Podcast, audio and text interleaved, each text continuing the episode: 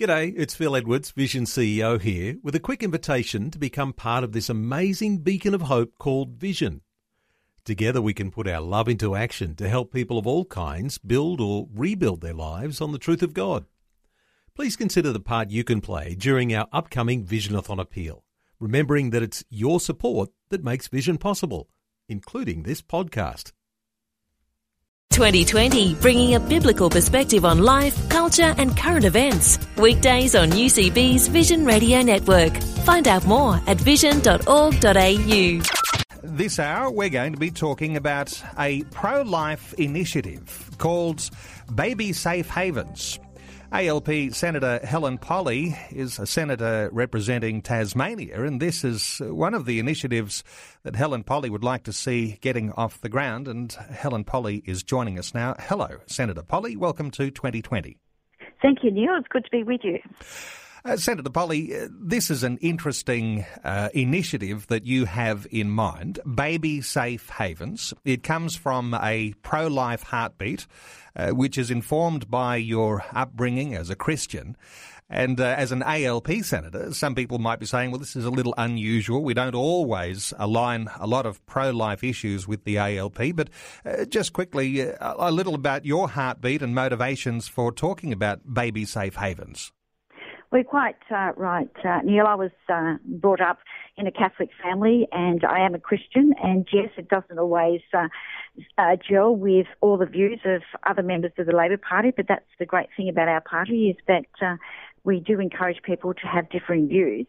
But it was really uh, it came about when my youngest daughter was pregnant with her first baby, and she was watching a television show where they were speaking about the baby safe haven concepts in the USA. And so she rang me up quite distraught uh, about the, the stories of babies being abandoned and said, Mum, you've got to do something about this. And as we know in Australia, we can't really accurately estimate how many babies are abandoned because we have no idea how many of them are never found. But I can talk to you uh, certainly about the um, six or so that have been found in recent years, which has really, I think, struck a chord with a lot in the community, but unfortunately failed to garner any support from any government. Helen, I want to invite listeners to participate in our conversation. And uh, for those who might be familiar with Baby Safe Havens, which we'll describe a little more in just a few moments, if you do have a comment to make, you'll need to make that quickly because uh, this part of our conversation this hour won't uh, last a long time, though we do want to cover it uh, to a point where we can understand what Baby Safe Havens are. If you'd like to make a comment, be part of our conversation, 1 800 88 0876 is our talkback line. Those lines are open now, 1800 880 876. Helen, when we say baby safe havens, uh, describe for us what the modern form of a baby safe haven would look like if there was uh, one here in Australia. Well, ideally, it would be a cubicle um, attached to a hospital whereby there is um, a purpose-built uh, room where someone could anonymously leave their baby safely in a crib and uh, once the baby's put in the crib and the hatch is uh, uh, pulled down, then there's an alarm sent off so that medical staff can come and uh, assist the child. But, you know, of the the facility I visited in Germany and also in Italy, they've actually gone one step further, and that's where you can actually relinquish your baby uh, having given birth in that hospital because they found uh, that was in the best interest of the mother, who, for whatever reason, she was unable to care for that baby. She could get the medical help that she needed, and uh, the baby would then be taken into care. But for instance, in Germany, they have a, a stamp pad there so that the mother can take a footprint of their baby and leave, uh, there's a notepad there so they can leave whatever information they can, and then that's uh, obviously kept with the baby. And then those babies, for instance, in Germany, are held in care for three months and then they're put up for adoption. Whereas in Italy, the hospital I visited there, they have a judge who only sits on these cases, and those babies are adopted out much quicker. So we would need to have, obviously, an engaged conversation with the community as to how old the baby could be. Um, up until the time it can be surrendered, how long a, a mother would have, a cooling off period, I guess, for want of a better word, before she uh, could be reunited with her baby. Because after all, that is the best outcome for the mother and baby to stay united. But as we know, uh, only too well in this country, where in 2011 a baby was abandoned, um, baby Willow, in a park down at Kingston, and that had a, a real impact on, on the whole Tasmanian community. Helen, what we're talking about here is a creative effort uh, to protect life, an alternative to what some people might see as the only alternative they have for an unwanted pregnancy. And of course, uh, people think about abortion, but there are other alternatives. And from a baby safe haven through to a point where that baby could be adopted into a loving family, this is the sort of alternative that we're talking about. If we talk about you know, those things that are uh, foundational in understanding why you would have a baby safe haven. Oh, absolutely. Because the, the best outcome is always going to be, and if we only ever save one life by establishing these laws in this country, then that this effort over the last six years has been well and truly worth it. But the unfortunate thing is, those who oppose um, the establishment of baby safe havens see this as a backdoor method of trying to uh, reduce the amount of abortions in this country. That's not my motivation at all. These are women for either social, uh, mental, or physical uh, abusive r- reasons. We just don't know. These women aren't able to care for their babies and they abandon them.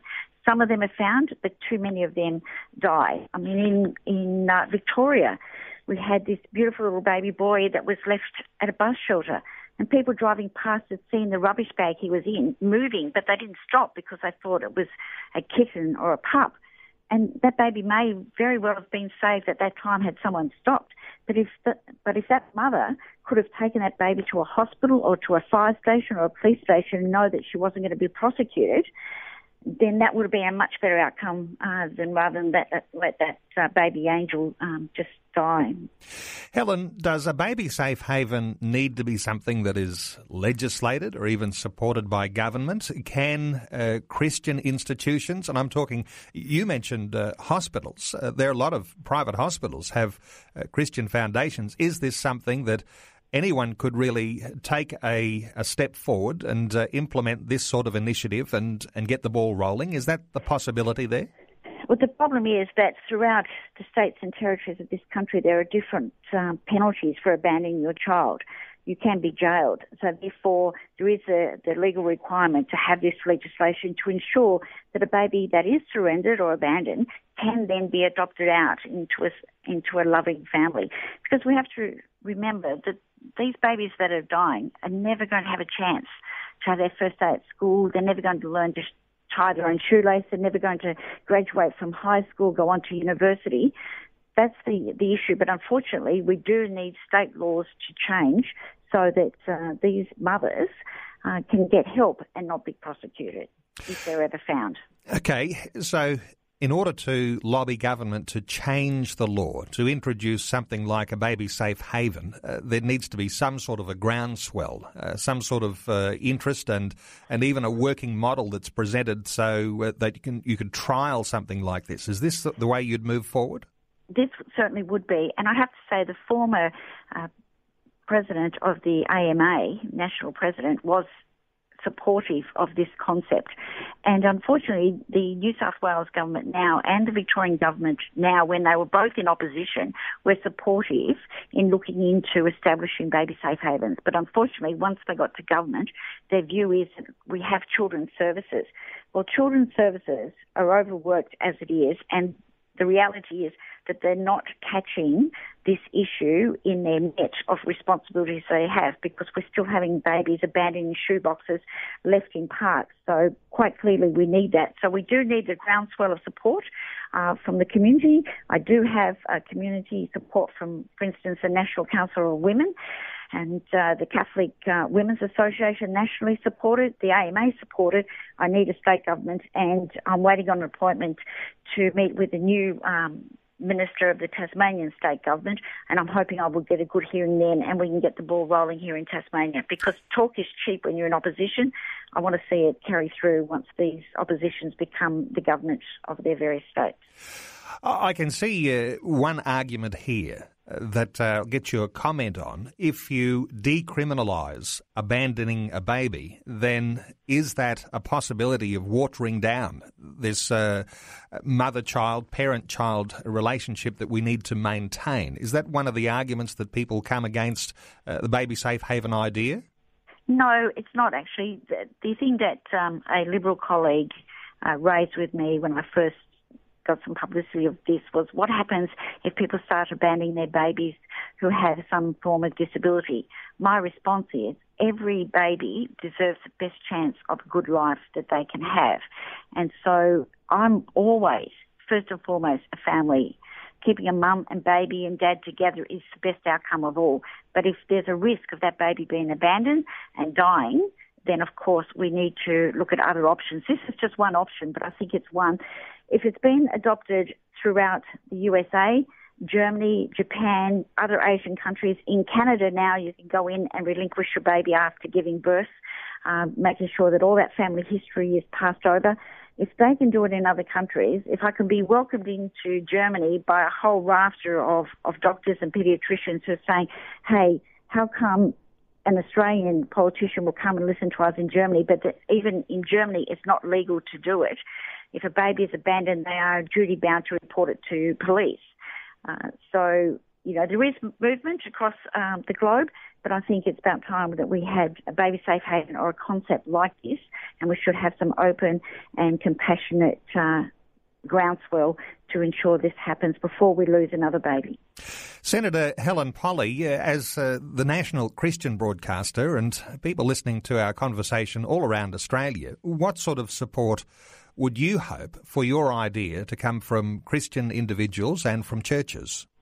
I think, as with all um, policy matters, the more that uh, politicians from all persuasions hear about the concerns in the community by writing letters, by emails, by giving them a call, pr- pressing to them the need that we have to ensure that uh, issues such as this one um, is foremost in their minds. And as you as you be aware, there's always a lot of issues um, the politicians have to deal with, and these these uh, Christian um, pro-life type um, issues need to be there as well because it's not just whether you're a Christian. I don't know anyone um, or any mother who wasn't in who wasn't in a desperate situation would ever walk away from their baby.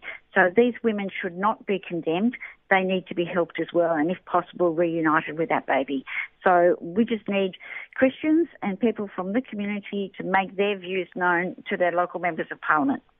So, when we talk about baby safe havens, you're talking about a cradle like structure that would be at somewhere like a hospital uh, manned 24 hours a day or with an alarm system, and uh, the mother can legally abandon her baby without fear of prosecution and secure in the knowledge that her child will be looked after and then eventually would be made its way through to an adoption process. Uh, that's the way that baby safe havens work and uh, certainly appreciate your uh, informative and uh, passionate response to that as a pro-life issue and as one that creates an opportunity for uh, for people to take an alternative other than pursuing abortion to actually do something that is proactive in uh, seeing a child moved through into an adoption opportunity.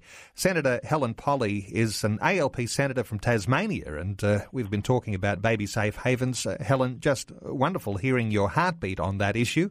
Uh, I want to thank you so much for being with us today on 2020.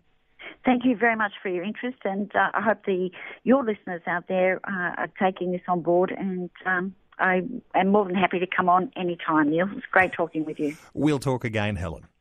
Like what you've just heard? There's more great podcasts, or you can listen to us live at vision.org.au. And remember, Vision is listener supported. Your donation of any amount will help us continue connecting faith to life. Learn more or donate today at vision.org.au.